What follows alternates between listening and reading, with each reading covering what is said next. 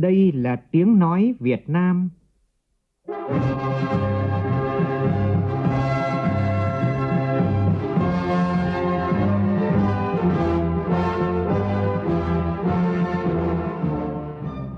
là tiếng nói Việt Nam,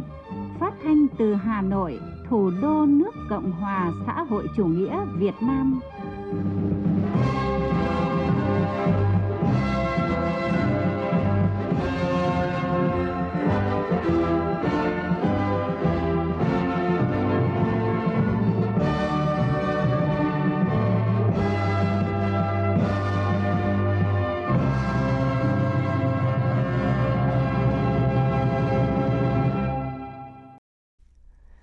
Kính chào quý vị và các bạn. Mời quý vị và các bạn nghe chương trình Thời sự trưa của Đài Tiếng Nói Việt Nam.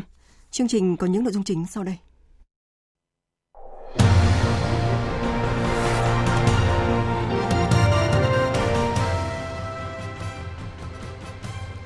Chủ tịch nước Nguyễn Xuân Phúc chúc mừng Giáng sinh Tổng giáo phận Hà Nội và Ủy ban Đoàn kết Công giáo Việt Nam dịp đón lễ Giáng sinh 2022 và năm mới 2023. Thủ tướng Chính phủ ban hành công điện yêu cầu ổn định thị trường lao động, chăm lo đời sống người lao động dịp Tết Nguyên đán sắp tới. Tháo gỡ vướng mắc phát huy giá trị văn hóa, sức mạnh con người Việt Nam. Nội dung chính được bàn thảo tại Hội thảo Văn hóa 2022 với chủ đề Thể chế, chính sách và nguồn lực cho phát triển văn hóa khai mạc sáng nay tại tỉnh Bắc Ninh. Trong phần tin quốc tế, Chính phủ Nhật Bản thông qua ba văn kiện an ninh quốc phòng lớn, trong đó chuyển từ phòng thủ phản công sang để đối phó với cuộc tấn công bằng tên lửa đạn đạo xảy ra đụng độ giữa người biểu tình và lực lượng an ninh quân đội Peru. Trước áp lực, hai bộ trưởng trong chính quyền non trẻ của nước này đã tuyên bố từ chức. Quốc tế cũng đã có những phản ứng khác nhau trước những diễn biến phức tạp này tại Peru.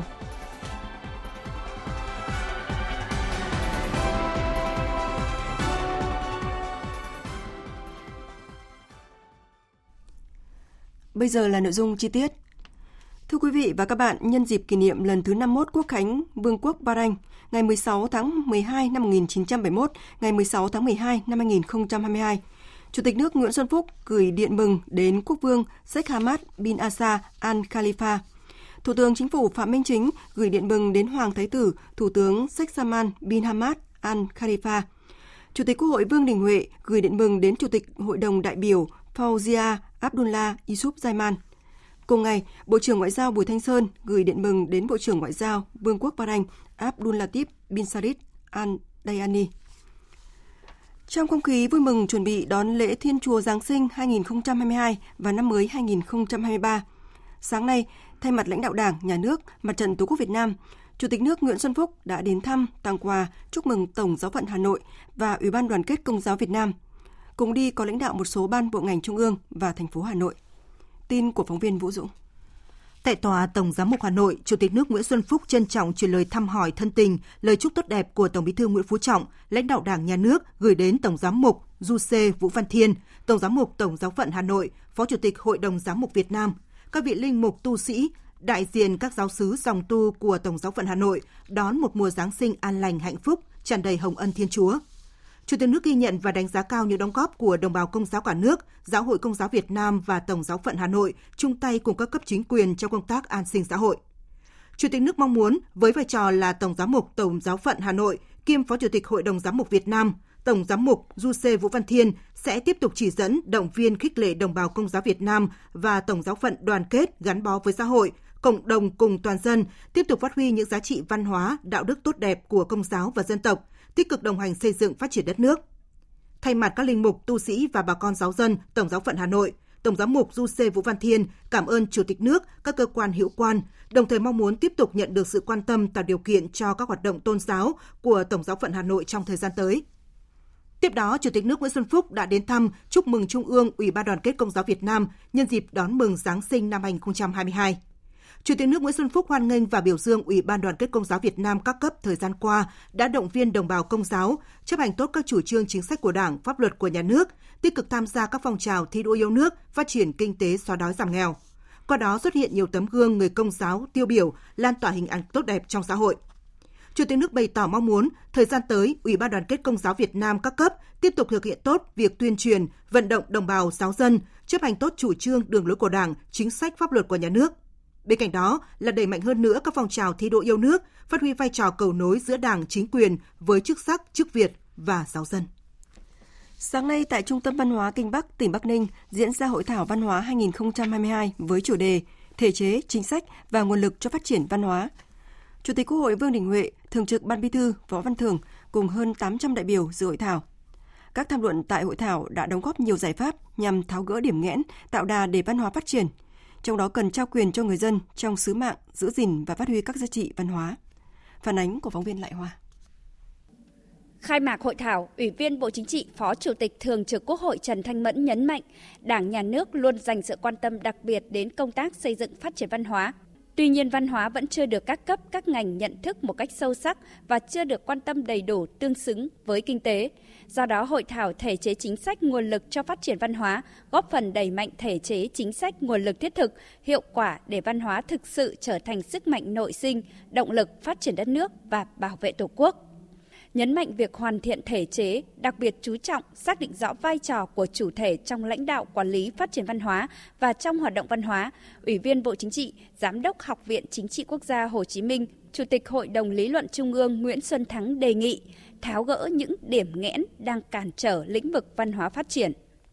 Trong hoàn thiện thể chế, đặc biệt chú trọng xác định rõ vai trò của các chủ thể trong lãnh đạo quản lý phát triển văn hóa và trong hoạt động văn hóa Nhà nước xây dựng và hoàn thiện khung khổ pháp lý tạo môi trường phát triển, sử dụng các công cụ chính sách để điều tiết sự phát triển của các lĩnh vực văn hóa, bảo đảm quyền sáng tạo và thụ hưởng văn hóa trong mọi tầng lớp nhân dân.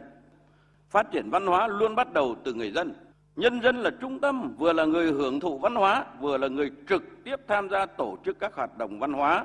cung cấp các dịch vụ và thực thi chính sách, pháp luật của nhà nước về văn hóa. Bí thư Trung ương Đảng, trưởng ban tuyên giáo Trung ương Nguyễn Trọng Nghĩa đề nghị đẩy nhanh quá trình thể chế hóa đường lối chủ trương của Đảng thành pháp luật và các chính sách khả thi về phát triển văn hóa.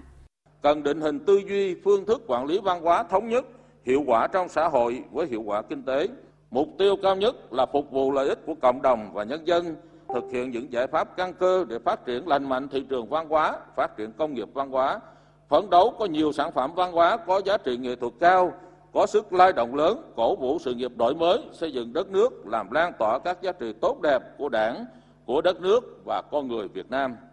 Phó Chủ tịch Thường trực Ủy ban Nhân dân tỉnh Thừa Thiên Huế, ông Nguyễn Thanh Bình đề nghị tiến hành sửa đổi bổ sung luật di sản văn hóa để khắc phục sự trồng chéo vướng mắc trong bảo vệ đối với các di tích đã được lập theo các quy định trước khi luật di sản văn hóa có hiệu lực thi hành. Các bộ ngành trung ương xem xét tiếp tục hỗ trợ kinh phí để thực hiện hoàn thành cái dự án di rời dân cư, giải phóng mặt bằng khu vực di tích Kinh Thành Huế thuộc quần thể di tích Cố đô Huế và các dự án tu bổ tôn tạo di tích quốc gia, di tích quốc gia đặc biệt trên địa bàn tỉnh và cho phép thí điểm mô hình xã hội hóa một số điểm di tích theo chương là hợp tác công tư. Thì đây là một cái đề xuất và chúng tôi đã uh, tiến hành báo cáo với Bộ Văn hóa Thể thao Du lịch và mạnh dạn đăng ký để có thể thực hiện cái mô hình này trong cái thời gian tới. Theo chương trình, chiều nay Hội thảo văn hóa tiếp tục diễn ra tại Trung tâm Văn hóa Kinh Bắc, tỉnh Bắc Ninh. Trong khuôn khổ Diễn đàn Kinh tế Việt Nam lần thứ 5 với chủ đề Kinh tế Việt Nam 2023, ổn định kinh tế vĩ mô, đảm bảo các cân đối lớn, vững vàng, vượt qua thách thức. Sáng nay tại Hà Nội diễn ra hội thảo Phát triển thị trường lao động bền vững, đảm bảo an sinh xã hội trong phát triển kinh tế xã hội. Sự kiện do Ban Kinh tế Trung ương phối hợp với Bộ Lao động Thương binh và Xã hội, Tổng Liên đoàn Lao động Việt Nam tổ chức, Lao động Quốc tế ILO tổ chức. Phản ánh của phóng viên Kim Thanh. Theo ông Ngọ Duy Hiểu, Phó Chủ tịch Tổng Liên đoàn Lao động Việt Nam, thời gian vừa qua, thị trường lao động Việt Nam có nhiều biến động. Cụ thể, từ tháng 9 đến nay, bên cạnh các doanh nghiệp tiếp tục sản xuất, kinh doanh tốt, mở rộng sản xuất, tuyển dụng thêm lao động, đã xảy ra tình trạng nhiều doanh nghiệp ở các ngành nghề địa phương, đặc biệt là ngành dệt may, da dày, chế biến gỗ, điện tử, gặp khó khăn, bị thiếu, cắt giảm đơn hàng, dẫn đến hàng trăm nghìn người lao động bị giảm giờ làm, mất việc làm, ảnh hưởng nghiêm trọng tới việc làm, đời sống của một bộ phận người lao động và gia đình họ. Khác với tất cả các năm trước, đây là thời điểm các doanh nghiệp và người lao động triển khai kế hoạch tăng ca, đảm bảo đơn hàng cho các đối tác. Năm nay hàng vạn người lao động về quê đón Tết trước hàng tháng, thậm chí là vài tháng là vấn đề lớn và rất đáng quan tâm. Số lượng người nhận bảo hiểm xã hội thất nghiệp 10 tháng đầu năm 2022 cũng tăng khá mạnh so với cùng kỳ năm 2021. Thống kê tại 4 tỉnh thành phố phía Nam cho thấy thành phố Hồ Chí Minh tăng 25,88%, Bình Dương tăng 0,39, tăng 39,08%, Đồng Nai tăng 54,69%, đặc biệt là Tiền Giang tăng 66,5%. Thứ trưởng Bộ Lao động Thương binh và Xã hội Lê Văn Thành khẳng định trong giai đoạn phát triển mới với những cơ hội đan xen khó khăn thách thức khi dịch bệnh vẫn có nguy cơ tái bùng phát, khủng hoảng năng lượng, xung đột quân sự giữa Nga Ukraine chưa có hồi kết, lạm phát, suy thoái kinh tế diễn ra ở nhiều nước, cần có những giải pháp để khắc phục, giảm thiểu những bất lợi, biến thách thức thành cơ hội để phát triển thị trường lao động bền vững, đảm bảo an sinh xã hội cho người lao động. Thứ nhất là hoàn thiện hệ thống chính sách pháp luật để phát triển đồng bộ các yếu tố thị trường lao động, nâng cao hiệu quả hoạt động của định chế, trung gian của thị trường, phát triển hệ thống thông tin thị trường lao động, nâng cao hiệu quả tổ chức vận hành thị trường lao động. Thứ hai là giả soát đánh giá nhu cầu nhân lực theo ngành, lĩnh vực, tổ chức đào tạo, phát triển kỹ năng lao động, cung ứng kịp thời đáp ứng nhu cầu của thị trường lao động, đặc biệt là nhu cầu của các doanh nghiệp có vốn đầu tư nước ngoài. Thứ ba là thúc đẩy tạo việc làm bền vững và sử dụng hiệu quả lực lượng lao động thông qua các chương trình, đề án, chính sách tín dụng hỗ trợ tạo việc làm, tham gia thị trường lao động, đặc biệt là quan tâm đến nhóm lao động đặc thù, lao động yếu thế. Tại hội thảo, các đại biểu thảo luận về những vấn đề như đánh giá, làm rõ thực trạng về việc làm, đảm bảo an sinh xã hội, phúc lợi đối với người lao động, kết quả thực hiện các chính sách hỗ trợ người lao động trong thời gian qua, nhận diện những rủi ro, thách thức đối với thị trường lao động, đảm bảo an sinh xã hội, phúc lợi cho người lao động trong thời gian tới, trao đổi các mô hình, cách làm hay, đề xuất các cơ chế chính sách, giải pháp phát triển thị trường lao động, đảm bảo an sinh xã hội, phúc lợi cho người lao động Triển khai về không gian phát triển tăng trưởng kinh tế cần dựa trên nền tảng khoa học công nghệ, đổi mới sáng tạo và chuyển đổi số. Đây là ý kiến của các đại biểu, chuyên gia kinh tế tại hội thảo chuyên đề Kiến tạo không gian phát triển và các động lực tăng trưởng kinh tế mới, được Ban Kinh tế Trung ương tổ chức sáng nay tại Hà Nội. Sự kiện trong khuôn khổ của Diễn đàn Kinh tế Việt Nam lần thứ 5. Phóng viên Nguyễn Hằng đưa tin. Sau hơn 35 năm đổi mới, đất nước ta đã đạt được những thành tựu to lớn, thế và lực của đất nước đã lớn mạnh hơn nhiều, khai thác được tiềm năng lợi thế. Tuy nhiên, bên cạnh kết quả đạt được, vẫn còn nhiều hạn chế yếu kém như liên kết vùng còn nhiều bất cập. Việc đầu tư phát triển còn giàn trải theo các vùng miền, chưa hình thành được bộ khung kết cấu hạ tầng đồng bộ và hiện đại. Kết cấu hạ tầng giao thông, năng lượng chưa thực sự đáp ứng yêu cầu phát triển.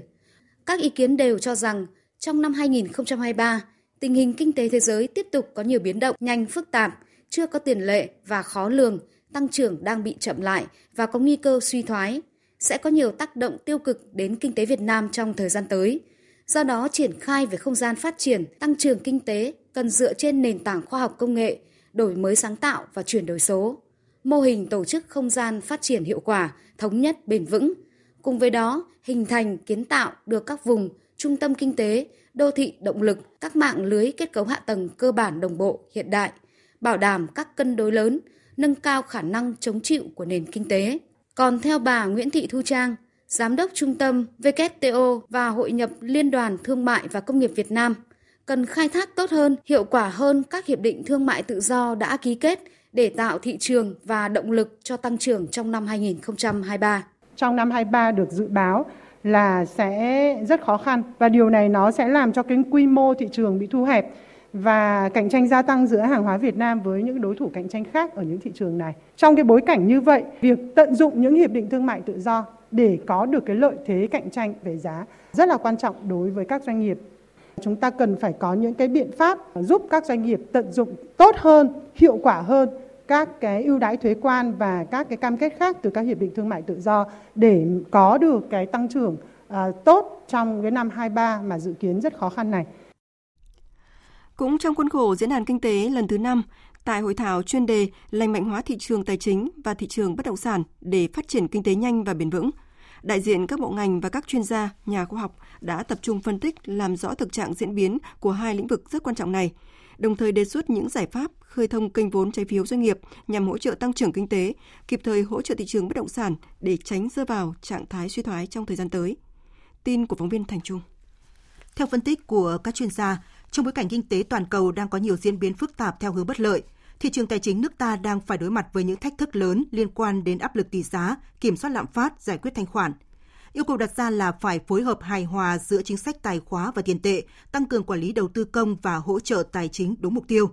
Chuyên gia kinh tế tiến sĩ Cấn Văn Lực cho rằng, hiện nay có 3 rủi ro lớn đối với hệ thống tài chính cần được nhận diện để có giải pháp khắc phục. Đó là sự mất cân đối khi nguồn vốn vẫn phụ thuộc vào hệ thống ngân hàng, trong khi thị trường trái phiếu, nhất là trái phiếu doanh nghiệp chưa phát huy tốt.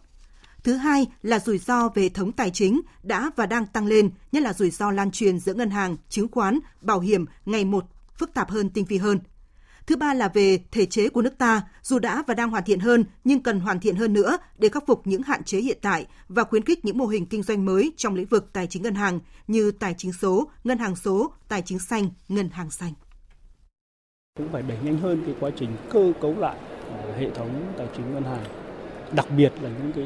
tổ chức tài chính yếu kém để đảm bảo một là nó phân bổ huy động nguồn lực hiệu quả hơn, hai là đảm bảo an toàn, bền vững hệ thống và tránh những cái hiện tượng cạnh tranh không lành mạnh ờ, như đã từng xảy ra thời gian vừa qua.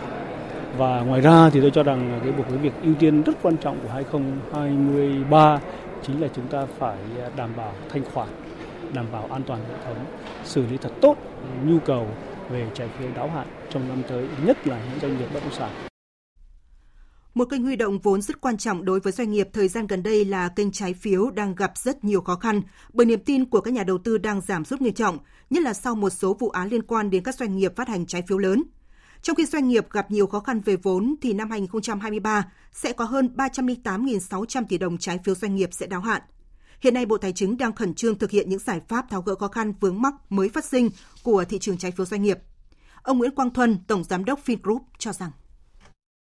cái bản chào trái phiếu cách đây hai, ba năm ấy, nó đã quá cũ rồi. Và hiện tại không có một thông tin gì đáng kể phục vụ cho nhà đầu tư để có thể cập nhật về tình hình, chất lượng tín dụng cũng như là khả năng trả nợ. Khuyến nghị đầu tiên có lẽ chính là doanh nghiệp chúng ta phải chủ động minh bạch. Cũng như chính phủ huy động trái phiếu, nội địa cũng như quốc tế, chính phủ cũng rất là minh bạch. Thu chi rồi dự trữ ngoại hối bao nhiêu biết hết, ngân hàng nhà nước công bố hết, tổng cục thống kê công bố hết thì không có cớ gì doanh nghiệp lấy tiền của công chúng vay nợ lại không minh bạch thông tin.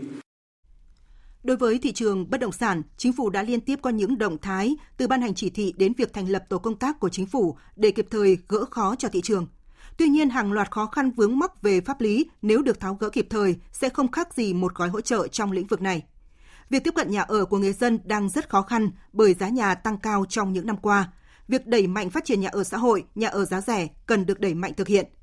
Từ đầu năm, rất nhiều doanh nghiệp cam kết xây dựng nhà ở xã hội, nhưng đến nay vẫn chỉ là cam kết trên giấy. Ông Lê Hoàng Châu, Chủ tịch Hiệp hội Bất động sản Thành phố Hồ Chí Minh cho rằng.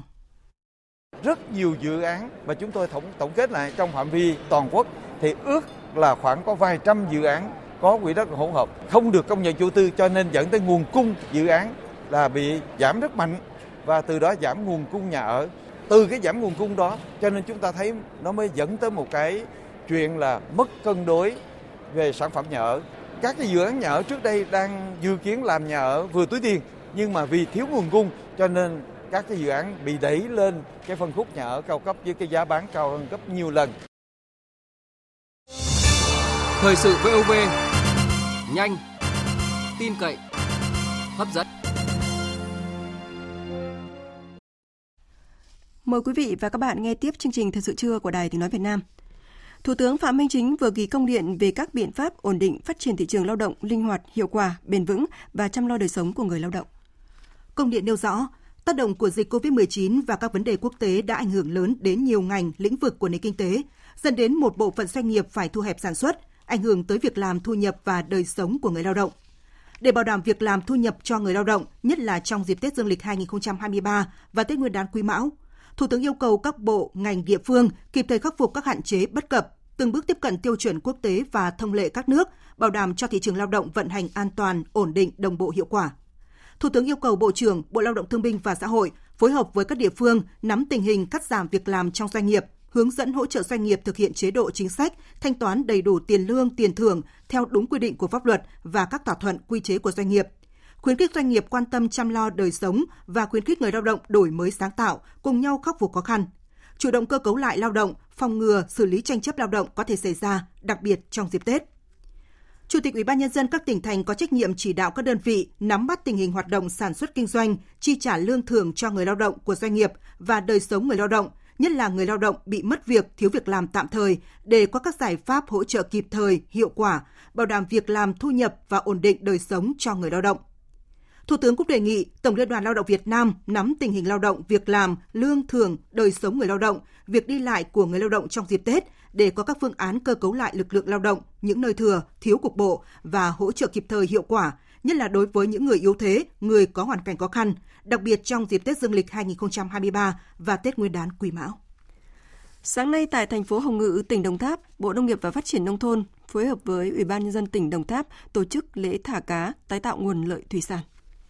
Phát biểu tại buổi lễ, Thứ trưởng Bộ Nông nghiệp và Phát triển Nông thôn Phùng Đức Tiến cho biết, hoạt động thả giống bổ sung tái tạo nguồn lợi thủy sản là một trong những biện pháp nhằm phục hồi tái tạo lại quần đàn các loại thủy sản đang bị suy giảm, vừa tạo sinh kế cho ngư dân, đồng thời tuyên truyền nâng cao nhận thức, ý thức trách nhiệm về bảo vệ nguồn lợi thủy sản tới tất cả các tầng lớp nhân dân. Chiến lược phát triển thủy sản của Việt Nam đến năm 2030, tầm nhìn đến năm 2050 đã xác định hoạt động thả giống, bổ sung, tái tạo và phát triển nguồn lợi thủy sản phải được coi trọng, thực hiện thường xuyên trên cả nước và được xã hội hóa. Trong năm 2023, cả nước sẽ thả hơn 53 triệu con và 150.000 kg giống thủy sản vào vùng nước tự nhiên nhằm tái tạo nguồn lợi thủy sản. Trong đó có nhiều loại thủy sản nguy cấp quý hiếm có giá trị kinh tế. Ngay sau buổi lễ, các đại biểu và đông đảo người dân đã tiến hành thả 3,5 tấn cá nhằm tái tạo nguồn lợi thủy sản gồm cá hô, cá tra, cá rô, cá trê và cá chép. Trước đó vào tối qua, lễ hội cá tra được tổ chức tại quảng trường Võ Nguyên Giáp, thành phố Hồng Ngự, tỉnh Đồng Tháp. Phóng viên Phạm Hải thông tin. Đây là lần đầu tiên lễ hội cá tra được tổ chức tại Đồng Tháp nhằm tôn vinh những cá nhân, đơn vị, tổ chức có nhiều đóng góp cho sự phát triển của ngành hàng cá tra, hoạt động vì cộng đồng. Sản phẩm cá tra của Việt Nam đã mang về giá trị hàng tỷ đô la Mỹ mỗi năm. Đặc biệt, sự tăng trưởng ấn tượng trong năm 2022 với kim ngạch xuất khẩu cá tra ước đạt trên 2,4 tỷ đô la Mỹ, tăng khoảng 70% so với năm 2021. Trong đó, Đồng Tháp đã đóng góp vào kim ngạch xuất khẩu mặt hàng cá tra gần 1 tỷ đô la Mỹ. Đây là cơ hội tốt để các địa phương nói chung và tỉnh Đồng Tháp nói riêng có thế mạnh tiếp tục đầu tư nuôi trồng, xuất khẩu cá tra và xa hơn là tiếp tục xây dựng chuỗi giá trị cá tra phát triển bền vững. Các sản phẩm từ cá tra đã có mặt trên 134 quốc gia. Thị trường xuất khẩu đa dạng là cơ hội để cá tra Việt Nam nói chung và Đồng Tháp vươn xa và khẳng định chất lượng, thương hiệu theo Thứ trưởng Bộ Nông nghiệp và Phát triển Nông thôn Phùng Đức Tiến, hiện nay cá tra được xác định là sản phẩm quốc gia và được đưa vào chương trình tái cơ cấu ngành nông nghiệp theo hướng bền vững, hướng nâng cao chất lượng, giá trị và kim ngạch xuất khẩu thích ứng với biến đổi khí hậu. Với mục tiêu định hướng phát triển rất nhiều các giải pháp đồng bộ như việc đẩy mạnh liên kết, hình thành chuỗi giá trị ngành hàng cá tra giữa người nông dân và doanh nghiệp, quy hoạch vùng sản xuất, sơ chế, chế biến, đẩy mạnh công tác xúc tiến thương mại, xây dựng thương hiệu và phát triển thị trường tiêu thụ, xây dựng hình thành cung cầu và đa dạng hóa sản phẩm theo hướng tuần hoàn để gia tăng giá trị. Về tình hình xuất khẩu và tiêu thụ thủy sản tại thị trường Mỹ, tính đến hết tháng 10 vừa qua, xuất khẩu thủy sản của Việt Nam sang Mỹ đạt gần 2 tỷ đô la Mỹ, tăng 15% so với cùng kỳ năm ngoái. Mỹ vẫn là thị trường lớn nhất đối với xuất khẩu thủy sản của Việt Nam – Ba sản phẩm xuất khẩu chủ lực sang Mỹ là tôm, cá tra và cá ngừ chiếm lần lượt là 38%, 26% và 23% tổng giá trị xuất khẩu thủy sản sang thị trường này. Sáng nay, Ủy ban nhân dân thành phố Đà Lạt, tỉnh Lâm Đồng khai mạc không gian hoa xung quanh Hồ Xuân Hương và trên các tuyến phố chính cùng trưng bày triển lãm hoa cây hoa quốc tế năm 2022. Chương trình diễn ra từ nay đến ngày 3 tháng 1 năm 2023 tại vườn hoa thành phố. Đây là chương trình được duy trì và là một trong những sự kiện chính trong 9 kỳ Festival Hoa Đà Lạt. Đặc biệt, một số không gian hoa trên các tuyến đường chính được đầu tư để sau bế mạc vẫn được duy trì thường xuyên nhằm phục vụ du khách tham quan, nghỉ dưỡng tại thành phố Đà Lạt. Còn tại Quảng Ninh, Hội Hoa Sở Bình Liêu năm 2022 tiếp tục mang đến cho du khách những ấn tượng mới về vẻ đẹp của hoa sở, loài hoa đặc trưng nơi biên cương Đông Bắc của Tổ quốc. Phản ánh của phóng viên Trường Giang.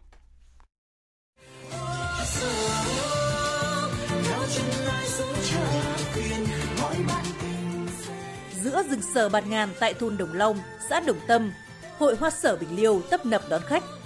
Không chỉ chiêm ngưỡng và lưu lại hình ảnh đẹp với hoa sở tại các điểm check-in độc đáo,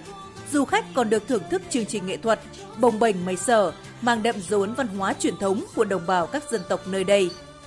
Tổ chức từ năm 2015, Hội Hoa Sở đã trở thành điểm hẹn độc đáo của Bình Liêu, Quảng Ninh khi hoa sở nở trắng rừng đầu đông qua đó giới thiệu vẻ đẹp, giá trị của cây sở gắn với văn hóa, thúc đẩy du lịch địa phương. Chị Trịnh Thị Thành, du khách từ thành phố Hồ Chí Minh, có ấn tượng rất đặc biệt khi ngắm nhìn vẻ đẹp mộc mạc, tinh khôi của hoa sở.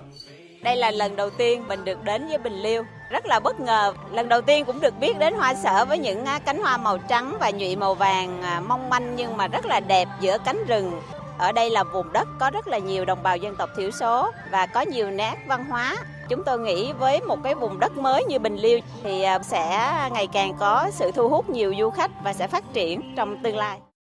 Nằm trong khuôn khổ tuần văn hóa, du lịch Bình Liêu từ đầu tháng 11 đến hết tháng 12 năm 2022. Hội hòa Sở có nhiều hoạt động văn hóa, thể thao tổ chức giữa rừng sở, là không gian để người Tày, Giao, Sán Chỉ và du khách cùng tham gia. Ông Nông Thanh Sơn, Phó Chủ tịch Ủy ban Nhân dân xã Đồng Tâm cho biết. Hội Hạt Sở năm nay tổ chức ờ, thực hiện rất nhiều các cái chương trình đặc biệt là có cái gian hàng chợ quê ờ, do những người nông dân ở trên địa bàn sản xuất bán và quảng cáo cho khách du lịch đến tham quan trải nghiệm rừng sở và ờ, đặc biệt trong đó có những tinh dầu sở. Ngoài các khu vực tổ chức trò chơi dân gian như đẩy gậy, kéo co thì bóc hạt sở làm bánh cóc mò. Còn có nhiều dân hàng giới thiệu sản phẩm ô cốp Bình Liêu và các địa phương khác của Quảng Ninh. Du khách cũng sẽ có dịp tham gia các đêm lửa trại, dự triển lãm ảnh về thiên nhiên, văn hóa con người Bình Liêu. Hội Hoa Sở Bình Liêu năm 2022 sẽ diễn ra đến hết ngày 19 tháng 12. Ai đi xa cùng nhớ, ai trở về mà chẳng yêu, nước Bình Liêu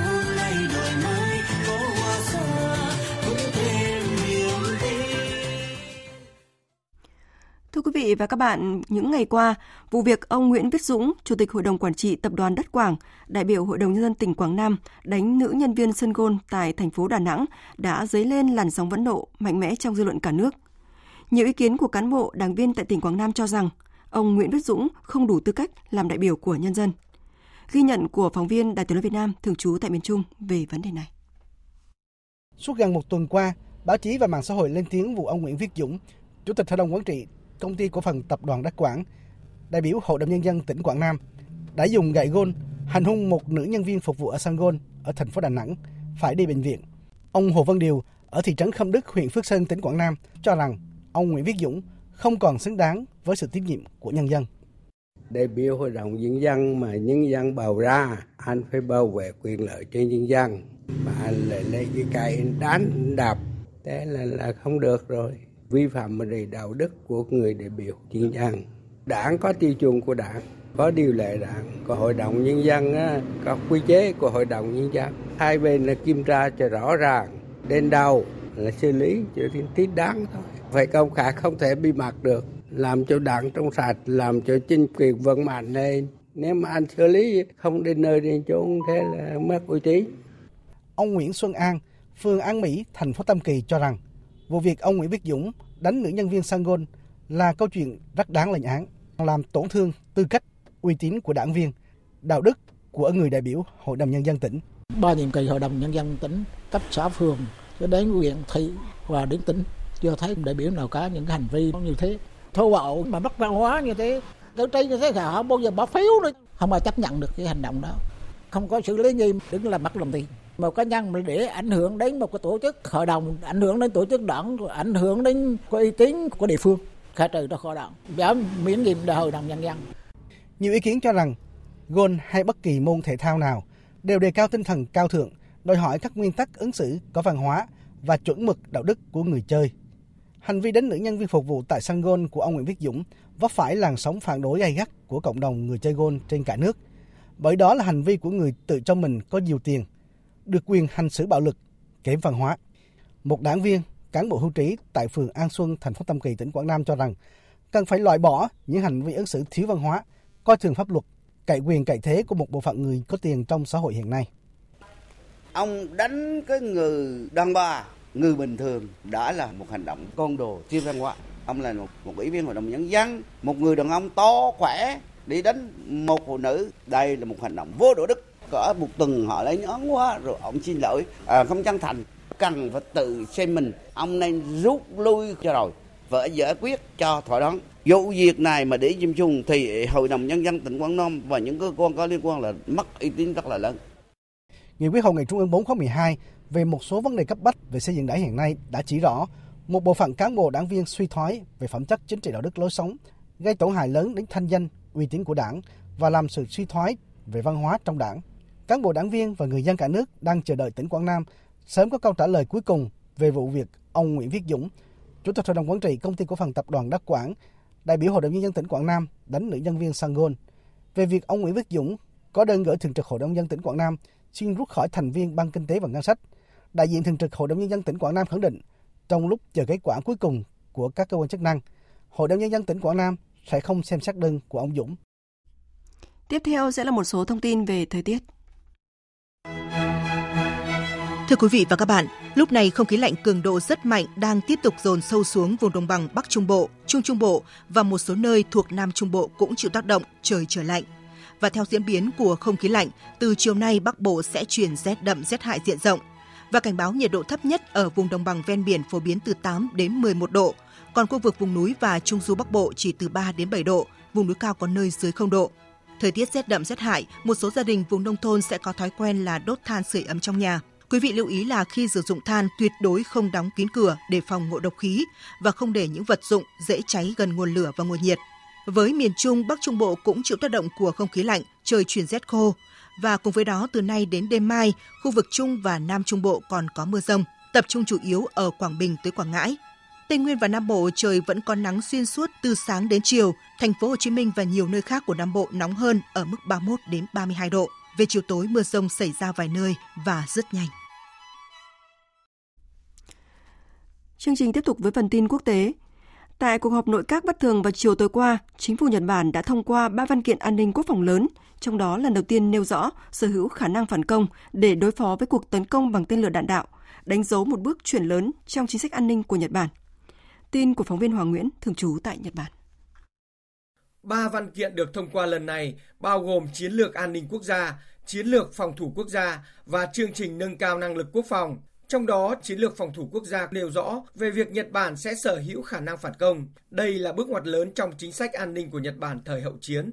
Cho đến nay, ứng phó của Nhật Bản đối với tên lửa đạn đạo chỉ giới hạn ở phương pháp đánh chặn khi tên lửa đang bay. Sở hữu khả năng phản công sẽ cho phép Nhật Bản trong trường hợp khẩn cấp có thể phá hủy các căn cứ phóng tên lửa của đối thủ từ trên bộ, trên biển hoặc trên không. Đã có luồng ý kiến cho rằng điều này đi ngược lại với khái niệm định hướng phòng thủ chuyên biệt, đã được áp dụng nhất quán kể từ khi kết thúc chiến tranh thế giới lần thứ hai. Nhưng chính phủ Nhật Bản xác định đó là các biện pháp tự vệ cần thiết tối thiểu và nhấn mạnh rằng không có sự thay đổi trong khái niệm về chính sách định hướng quốc phòng. Chính phủ Nhật Bản hy vọng việc có khả năng phản công sẽ đóng vai trò răn đe và ngăn cản đối thủ tấn công.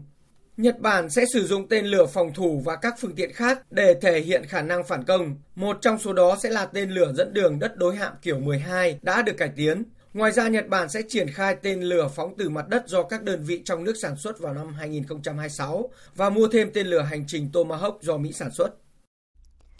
Dù chính phủ áp đặt tình trạng khẩn cấp từ ngày 14 tháng 12, song các cuộc biểu tình vẫn đang diễn ra tại Peru và có xu hướng bạo lực. Nhiều vụ đụng độ giữa người biểu tình và lực lượng an ninh, quân đội Peru đã xảy ra và có thương vong. Trước áp lực này, hai bộ trưởng trong chính quyền non trẻ của Peru đã tuyên bố từ chức. Quốc tế cũng đã có những phản ứng khác nhau trước những diễn biến phức tạp này tại Peru. Tổng hợp của biên tập viên Đình Nam. Chính phủ non trẻ tại Peru của tân tổng thống Dina Boluarte đang đứng trước áp lực vô cùng lớn. Các cuộc biểu tình phản đối chính phủ vẫn đang diễn ra bất chấp tình trạng khẩn cấp đã được ban bố. Nhiều sân bay tại nước này đã phải đóng cửa do lo ngại người biểu tình tràn vào. Đến nay, đã có ít nhất 22 người thiệt mạng và hàng trăm người khác bị thương trong các vụ đụng độ giữa người biểu tình và lực lượng an ninh Peru. Đây cũng chính là nguyên nhân khiến Bộ trưởng Bộ Giáo dục và Bộ trưởng Bộ Văn hóa trong chính quyền của tân Tổng thống Dina Boluarte hôm qua tuyên bố từ chức. Tuy nhiên, trong một tuyên bố, tân Tổng thống Peru, bà Dina Boluarte đã chỉ trích một số người biểu tình đã lợi dụng quyền hạn để tấn công cảnh sát và có hành động phá hoại.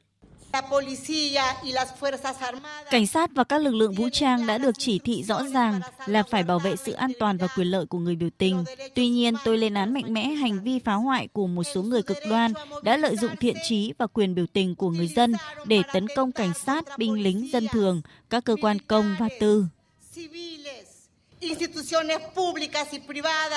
Liên Hợp Quốc đã phải lên tiếng quan ngại về các báo cáo thương vong và giam giữ người tại Peru. Dự kiến đầu tuần này, Ngoại trưởng Peru sẽ gặp cao ủy Liên Hợp Quốc để giải đáp các quan ngại. Trước đó, lãnh đạo bốn quốc gia hàng đầu Mỹ Latin gồm Mexico, Argentina, Bolivia và Colombia đã ra tuyên bố chung, trong đó đề nghị chính phủ Peru ưu tiên đáp ứng nguyện vọng của người dân. Tổng thống Venezuela Nicolas Maduro đã gọi hành vi phế truất cựu Tổng thống Castillo của Quốc hội Peru là một âm mưu đảo chính. Trong khi Tổng thống cánh tả của Mexico López Obrador hôm qua đã lên tiếng chỉ trích việc ban bố tình trạng khẩn cấp tại Peru, đồng thời vẫn gọi ông Castillo là Tổng thống hợp pháp của Peru. Tổng thống López Obrador cũng chỉ trích việc đại sứ Mỹ tại Peru đã có cuộc gặp nhanh chóng với tân Tổng thống Peru và đặt câu hỏi về sự liên quan của Mỹ với những diễn biến chính trường Peru hiện nay. Người phát ngôn Điện Kremlin Peskov cho biết Nga đang thảo luận và hoàn thiện các biện pháp trả đũa tương xứng đối với việc các nước phương Tây áp giá trần đối với dầu mỏ của Nga và sẽ được Tổng thống Nga Putin ký thành sắc lệnh trong những ngày tới. Ngày 5 tháng 12 vừa qua, các nước G7 bao gồm Mỹ, Anh, Đức, Pháp, Italia, Canada và Nhật Bản, Liên minh châu Âu, Australia bắt đầu áp giá trần đối với dầu mỏ của Nga ở mức 60 đô la Mỹ một thùng với mục tiêu làm giảm nguồn lực của Nga trong cuộc xung đột với Ukraine.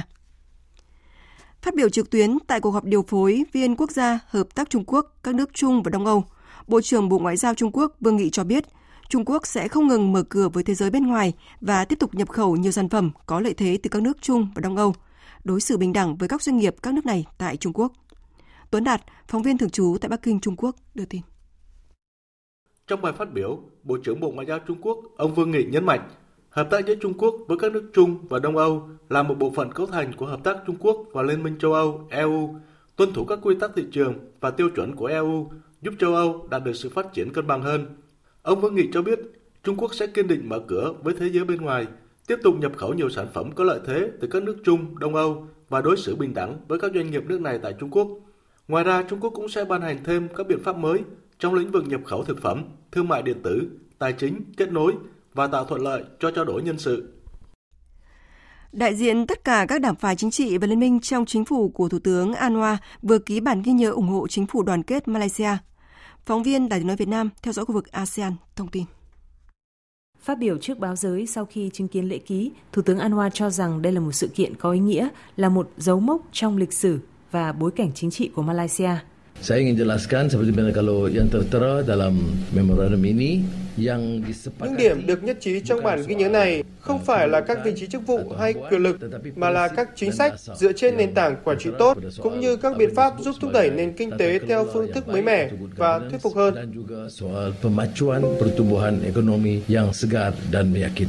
Việc ký kết bản ghi nhớ cũng thể hiện sự đoàn kết nội bộ trước thềm cuộc bỏ phiếu tín nhiệm đối với Thủ tướng Anwar, dự kiến diễn ra vào ngày 19 tháng 12 tới đây. Sau cuộc tổng tuyển cử lần thứ 15 diễn ra vào ngày 19 tháng 11 vừa qua, do không có liên minh nào giành được đa số ủng hộ cần thiết để thành lập chính phủ, Quốc vương Yangdi Petuan Agong đã ra sắc lệnh thành lập một chính phủ đoàn kết do ông Anwar Ibrahim đứng đầu. Mạng xã hội Twitter của tỷ phú Elon Musk mới đây đã chặn tài khoản của một số nhà báo nổi tiếng từ các tờ báo lớn mà không giải thích lý, rõ ràng lý do. Điều này phản đã gây những phản ứng dữ dội từ Liên Hợp Quốc, Liên minh châu Âu và nhiều quan chức chính phủ, tổ chức quốc tế trên toàn cầu. Tổng hợp của biên tập viên Đỉnh Nam. Chiều ngày 15 tháng 12, Twitter đã khóa tài khoản của một số nhà báo nổi tiếng sau khi tỷ phú Elon Musk, chủ sở hữu mạng này, tuyên bố quy định cấm cung cấp thông tin cá nhân áp dụng cho tất cả mọi người, kể cả các nhà báo. Trong số các tài khoản bị đóng, có phóng viên công nghệ Ryan Marks của tờ The New York Times, phóng viên Drew Howard của báo Washington Post, phóng viên Donny Sullivan của hãng tin CNN, mà Twitter không giải thích cụ thể chi tiết lý do. Động thái của Twitter ngay lập tức vấp phải sự chỉ trích mạnh mẽ từ các quan chức Pháp, Đức, Anh và Liên minh châu Âu, khi họ cho rằng Twitter đang gây nguy hiểm cho tự do báo chí. Liên minh châu Âu đe dọa trừng phạt ông Elon Musk về vụ việc khi Phó Chủ tịch Ủy ban châu Âu bà Vera Jourova nhấn mạnh có những làn danh đỏ về tự do báo chí nếu Twitter vượt qua, sẽ sớm có các lệnh trừng phạt. Còn người phát ngôn Liên Hợp Quốc Stephen Dujarric hôm qua cũng đồng tình với những phản ứng quốc tế mới nhất dành cho Twitter, đồng thời khẳng định Chúng tôi rất băn khoăn trước việc tùy tiện khóa tài khoản của các nhà báo mà chúng tôi đã thấy trên Twitter. Không nên để tiếng nói của giới truyền thông bị dập tắt trên một nền tảng tự xưng là không gian cho tự do ngôn luận. Theo quan điểm của chúng tôi, động thái này tạo ra một tiền lệ nguy hiểm. Về phía Twitter, Phó Chủ tịch phụ trách tin cậy và an toàn, bà Ella Ewing cho biết, Nhóm của bà đã xem xét từng tài khoản vi phạm chính sách quyền riêng tư mới của Twitter khi có liên quan đến vụ tiết lộ thông tin của ông Elon Musk. Bà nhấn mạnh, dù đợt khóa tài khoản mới nhất chủ yếu tập trung vào các nhà báo, nhưng Twitter vẫn áp dụng chính sách này một cách bình đẳng, không kể nghề nghiệp của người dùng. Giới chức Malaysia hôm nay thông báo số người thiệt mạng trong vụ lở đất ở bang Selangor của nước này xảy ra hôm qua đã tăng lên 21 người, trong khi vẫn còn 12 người khác được thông báo là đã, vẫn đang mất tích. Hoạt động tìm kiếm và cứu hộ vẫn đang diễn ra hết sức khẩn trương. Lực lượng cứu hộ đang chạy đua với thời gian, dốc sức tìm kiếm các nạn nhân với sự trợ giúp của máy móc và chó nghiệp vụ. Các trận mưa lớn dự kiến sẽ còn chút xuống trong những ngày tới, đặc biệt là ở bờ biển phía đông. Những dòng nước mạnh được dự báo là sẽ chảy men theo các sườn đồi dốc, làm dấy lên nguy cơ có thể xảy ra thêm nhiều vụ sạt lở khác. Văn phòng điều phối các vấn đề nhân đạo của Liên Hợp Quốc cho biết mưa lớn và lũ lụt đang xảy ra trên khắp Tây và Trung Phi đã khiến 1.400 người thiệt mạng, gần 3 triệu người phải sơ tán và hơn 513.000 căn nhà bị phá hủy. Trận lũ lụt tồi tệ nhất trong nhiều năm qua ở Trung và Tây Phi đã ảnh hưởng đến cuộc sống của hơn 8 triệu người tại 20 quốc gia trong khu vực. Nhiều khu vực ở Trung Phi cũng đang phải vật lộn với tình trạng mất an ninh lương thực, suy dinh dưỡng, bất ổn và bạo lực nghiêm trọng.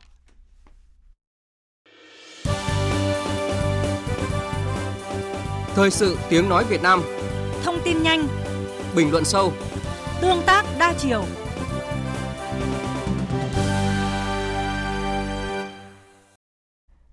Quý vị và các bạn đang nghe chương trình Thật sự trưa của Đài Tiếng Nói Việt Nam. Như thường lệ, trưa thứ Bảy hàng tuần, biên tập viên Đài Tiếng Nói Việt Nam sẽ điểm lại một số sự kiện và vấn đề nổi bật trong tuần qua qua những phát ngôn ấn tượng và những con số đáng chú ý. Những phát ngôn ấn tượng, những con số đáng chú ý. Thanh niên phải tiên phong trong việc trau dồi đạo đức cách mạng với tinh thần khiêm tốn, giản dị, cầu tiến bộ, dưỡng tâm trong rèn trí sáng khơi hoài bão lớn phải có khát vọng vươn lên để cống hiến và coi đó là lẽ sống của mình. Tiên phong trong học tập rèn luyện để có trình độ chuyên môn cao có năng lực thực tiễn giỏi là những người đi đầu tích cực nhất trong hội nhập sâu rộng với thế giới. Sẵn sàng đi bất cứ nơi đâu làm bất cứ việc gì mà tổ quốc cần Tổng Bí thư Nguyễn Phú Trọng nhấn mạnh trong bài phát biểu tại phiên trọng thể Đại hội đại biểu toàn quốc Thanh niên Cộng sản Hồ Chí Minh lần thứ 12, nhiệm kỳ 2022-2027. Đại hội đã bầu 144 đại biểu tham gia Ban chấp hành Trung ương Đoàn khóa 12. Tại hội nghị lần thứ nhất, anh Bùi Quang Huy được tín nhiệm tái đắc cử làm bí thư thứ nhất Trung ương Đoàn. Trong khuôn khổ chuyến tham dự hội nghị cấp cao kỷ niệm 45 năm quan hệ ASEAN-EU của Thủ tướng Chính phủ Phạm Minh Chính, các nhà lãnh đạo từ Việt Nam, Vương quốc Anh và Liên minh châu Âu đã công bố một quan hệ đối tác chuyển đổi năng lượng công bằng mới đầy tham vọng, trị giá 15 tỷ rưỡi đô la Mỹ nhằm hỗ trợ Việt Nam thực hiện mục tiêu net zero vào năm 2050 đẩy nhanh việc đạt đỉnh điểm phát thải khí nhà kính và chuyển đổi từ nhiên liệu hóa thạch sang năng lượng sạch. Trong thông điệp, Thủ tướng Vương quốc Anh Rishi Sunak cho biết Việt Nam là một nền kinh tế mới nổi năng động ở trung tâm Đông Nam Á. Vì vậy, vai trò của Việt Nam có yếu tố quyết định khi nhận ra tầm quan trọng và cơ hội chuyển dịch hướng đến phát thải dòng bằng không vào năm 2050. Việt Nam trở thành quốc gia tiên phong mở đường cho các quốc gia khác học hỏi theo. Cùng với nhau, chúng tôi sẽ hỗ trợ Việt Nam với khoản tài chính công và tư ban đầu là 15 tỷ đô la Mỹ. Cùng với nhau, chúng tôi sẽ hỗ trợ chính phủ Việt Nam thực hiện một quá trình chuyển dịch năng lượng đầy tham vọng. Cùng với nhau, chúng ta sẽ mang đến một tương lai xanh hơn, sạch hơn cho Việt Nam và cho hành tinh của chúng ta. Phản ứng trước quyết định này, Phó người phát ngôn Bộ Ngoại giao Phạm Thu Hằng cho biết Việt Nam hoan nghênh quyết định của Liên minh châu Âu, đồng thời khẳng định đây là một trong những kết quả có ý nghĩa nhằm kết nối bền vững EU-ASEAN. Và quyết định này sẽ góp phần đẩy mạnh hợp tác kinh tế, thương mại, ổn định chuỗi cung ứng, hướng tới thiết lập FTA ASEAN-EU và tăng cường kết nối thông qua triển khai tuyên bố chung về kết nối năm 2020 và Hiệp định Vận tải Hàng không Toàn diện ASEAN-EU, thu hẹp khoảng cách phát triển và phát triển tiểu vùng. Tình trạng nhiều người lao động bị cắt việc thôi việc khi Tết Nguyên đán đã gần kề và rút bảo hiểm xã hội một lần là những vấn đề được nhiều cử tri lo lắng quan tâm. Điều này đã được bà Nguyễn Thúy Anh, chủ nhiệm Ủy ban xã hội của Quốc hội và ông Chu Mạnh Sinh, Phó Tổng giám đốc Bảo hiểm xã hội Việt Nam nêu trong phiên họp Ủy ban Thường vụ Quốc hội cái chế độ số lượng người hưởng bảo hiểm xã hội một lần ấy thì nó cũng cao năm sau sau ờ, hơn năm trước. Theo thống kê là năm 2016 thì số lượng người hưởng bảo hiểm xã hội một, một, một lần chỉ mức hơn 500.000 người. Thì đến năm 2021 thì con số này đã lên tới là 863.446 người. Đúng là cái tình trạng này thì à, cũng đã tăng dần nhưng mà chưa có giải pháp hữu hiệu để hạn chế tình trạng này. Hơn 2 năm qua, đời sống của người dân cũng như là người lao động gặp rất nhiều khó khăn. Nhiều trường hợp chỉ còn trông chờ vào số tiền rút bảo hiểm một lần để trang trải cuộc sống. Như vậy là mỗi một năm thì trong 5 năm qua thì nó bình quân là khoảng trên 800 một năm rút bảo hiểm một lần. Nhiều con số về kinh tế vĩ mô cũng đã được công bố trong tuần. Trong đó, Ngân hàng Phát triển châu Á ADB công bố báo cáo triển vọng phát triển châu Á 2022. Theo đó đánh giá tăng trưởng kinh tế của Việt Nam dự kiến đạt 7,5% trong năm nay và lạm phát khả năng được điều chỉnh còn 3,5%. Tuy nhiên, trong năm 2023, tăng trưởng sẽ chỉ còn 6,3% do sự suy yếu của các đối tác thương mại lớn. Đã có 16 ngân hàng thương mại cam kết giảm tiền lãi với số tiền khoảng 3.500 tỷ đồng, với mức lãi suất giảm từ 0,5 đến 3% một năm. Hiệp hội Ngân hàng Việt Nam đề nghị các tổ chức tín dụng ngân hàng thương mại hội viên thực hiện nghiêm túc kêu gọi đồng thuận lãi suất huy động tại mọi kỳ hạn không quá 9,5 không quá 9,5% một năm đã bao gồm các khoản khuyến mại. Phó Thống đốc Ngân hàng Nhà nước Việt Nam Đào Minh Tú nhấn mạnh giảm lãi suất nhưng không thể để các ngân hàng rơi vào tình trạng suy yếu về mặt năng lực tài chính, ngân hàng lỗ và tạo ra bất cập về cơ chế điều hành chung, nhưng cũng không thể để lãi suất tăng đến mức gây ra những khó khăn cho doanh nghiệp và người dân.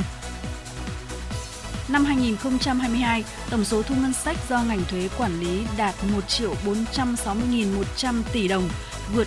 285.200 tỷ đồng so với dự toán thu, tăng 8,5% so với cùng kỳ năm ngoái. Con số ấn tượng vừa được Tổng cục Thuế công bố. Trong tuần, nhiều đường dây cá độ bóng đá dịp World Cup 2022 được triệt phá với quy mô hàng nghìn tỷ đồng. Công an tỉnh Hà Tĩnh mới triệt xóa thành công đường dây đánh bạc dưới hình thức cá độ bóng đá liên tỉnh, quy mô giao dịch gần 2.000 tỷ đồng.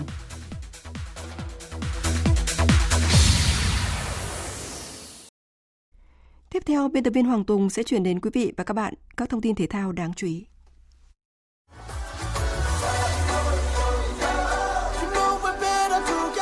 Nhật ký World Cup 2022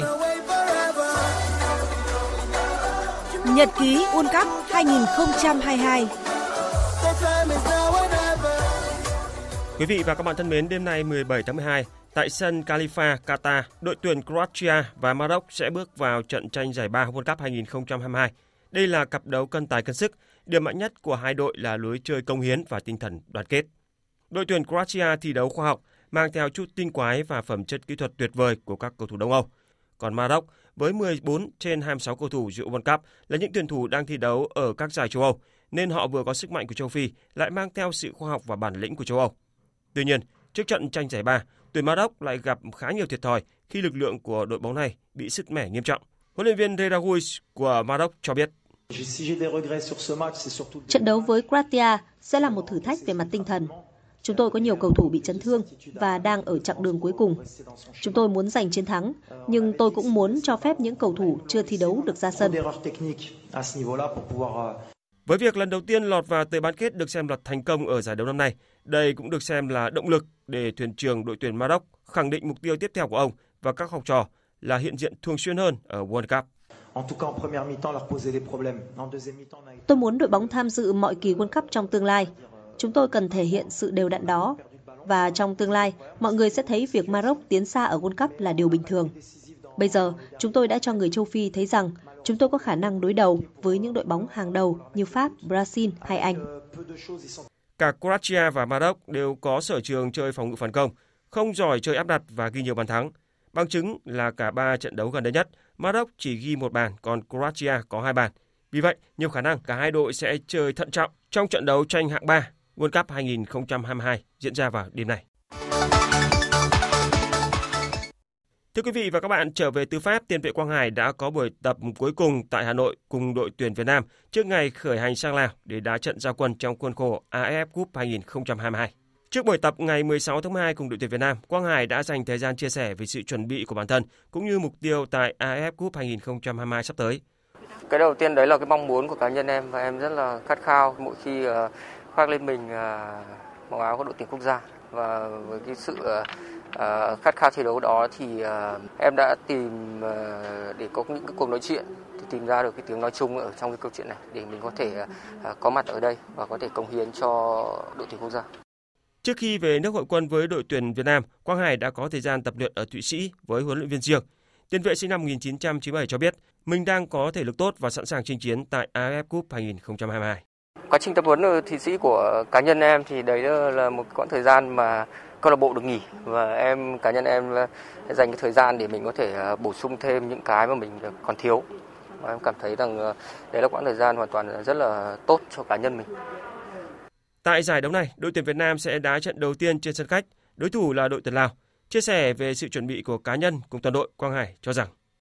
Em nghĩ rằng cái ờ, về mặt chiến thuật, về mặt ờ, đối phó với từng ờ, đối thủ chơi phòng ngự thì ban huấn luyện cũng sẽ có những cái phương án để khắc chế cái điều đó và mỗi cá nhân cũng phải suy nghĩ và cái sự tìm hiểu về đối thủ trước mỗi trận đấu để làm sao mà khi gặp vào mỗi cái hoàn cảnh thì mỗi cầu thủ và ở trong trận đấu sẽ tự biết cách để ứng phó với cái cái cái cái cái cái, cái tình huống đó. Sáng hôm nay, đội tuyển Việt Nam đã lên đường sang Lào để chuẩn bị cho trận đấu đầu tiên tại AFF Cup diễn ra vào ngày 21 tháng 12.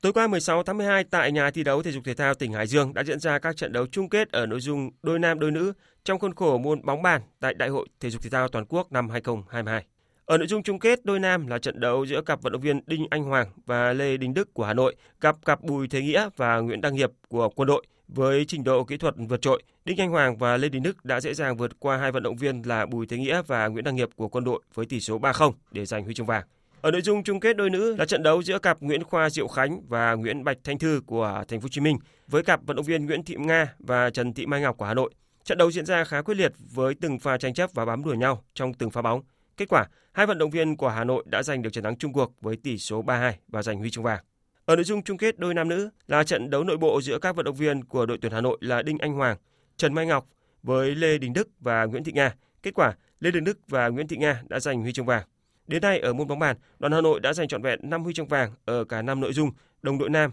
đồng đội nữ, đôi nam, đôi nữ và đôi nam nữ.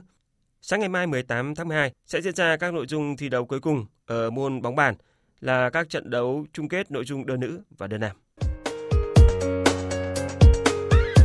Dự báo thời tiết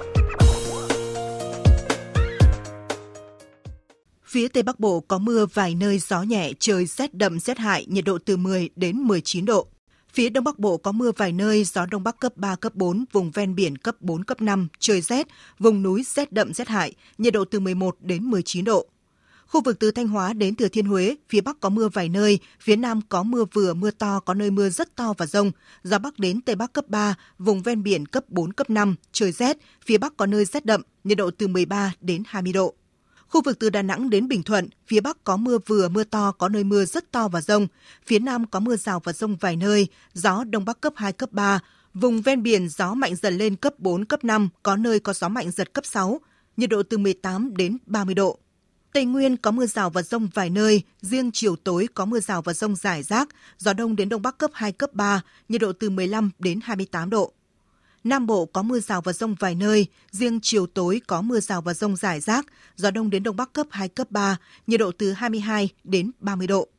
Khu vực Hà Nội không mưa, gió nhẹ, gió đông bắc cấp 3, trời rét, nhiệt độ từ 11 đến 19 độ. Dự báo thời tiết biển, Bắc và Nam Vịnh Bắc Bộ không mưa, gió Đông Bắc cấp 7. Từ ngày mai, gió giảm xuống cấp 6, giật cấp 8, cấp 9, biển động mạnh. Vùng biển từ Quảng Trị đến Quảng Ngãi, Bình Định đến Ninh Thuận và từ Bình Thuận đến Cà Mau có mưa rào và rông rải rác, gió Đông Bắc cấp 7. Từ ngày mai có lúc cấp 8, giật cấp 8, cấp 9, biển động mạnh. Vùng biển từ Cà Mau đến Kiên Giang có mưa rào rải rác và có nơi có rông. Trong mưa rông có khả năng xảy ra lốc xoáy, gió Đông Bắc cấp 4, cấp 5. Khu vực Bắc và giữa Biển Đông, khu vực quần đảo Hoàng Sa thuộc thành phố Đà Nẵng có mưa vài nơi, gió Đông Bắc cấp 7, cấp 8, giật cấp 9, cấp 10, biển động mạnh. Khu vực Nam Biển Đông, khu vực quần đảo Trường Sa thuộc tỉnh Khánh Hòa có mưa rào và rông rải rác, Trong mưa rông có khả năng xảy ra lốc xoáy và gió giật mạnh. Gió Đông Bắc cấp 5, riêng vùng biển phía Tây cấp 6 có lúc cấp 7, giật cấp 8, cấp 9, biển động mạnh. Vịnh Thái Lan có mưa rào và rông rải rác ở phía Nam, gió Đông Bắc cấp 4, cấp 5. Vừa rồi là thông tin dự báo thời tiết. Trước khi kết thúc chương trình, chúng tôi tóm lược những tin chính vừa phát.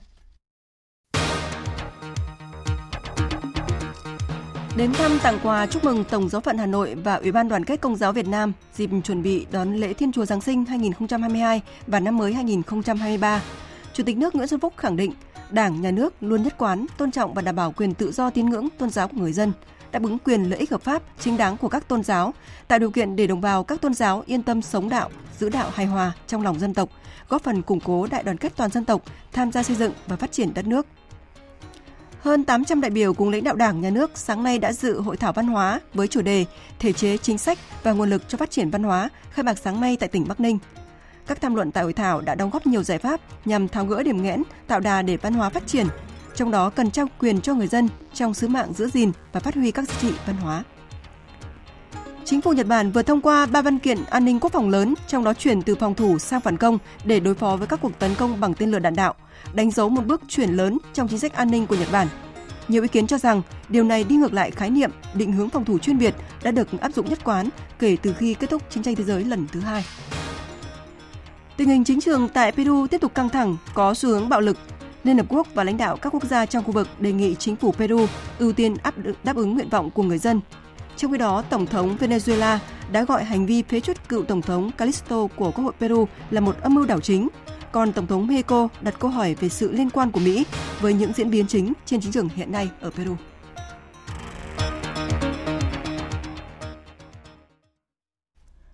Phần tóm lược những tin chính vừa rồi đã kết thúc chương trình Thời sự trưa của Đài Tiếng Nói Việt Nam. Chương trình do các biên tập viên Minh Châu, Đức Hưng, Hằng Nga và Vương Anh thực hiện với sự tham gia của kỹ thuật viên Thu Huệ, chịu trách nhiệm nội dung Nguyễn Thị Hằng Nga. Cảm ơn quý vị và các bạn đã quan tâm lắng nghe.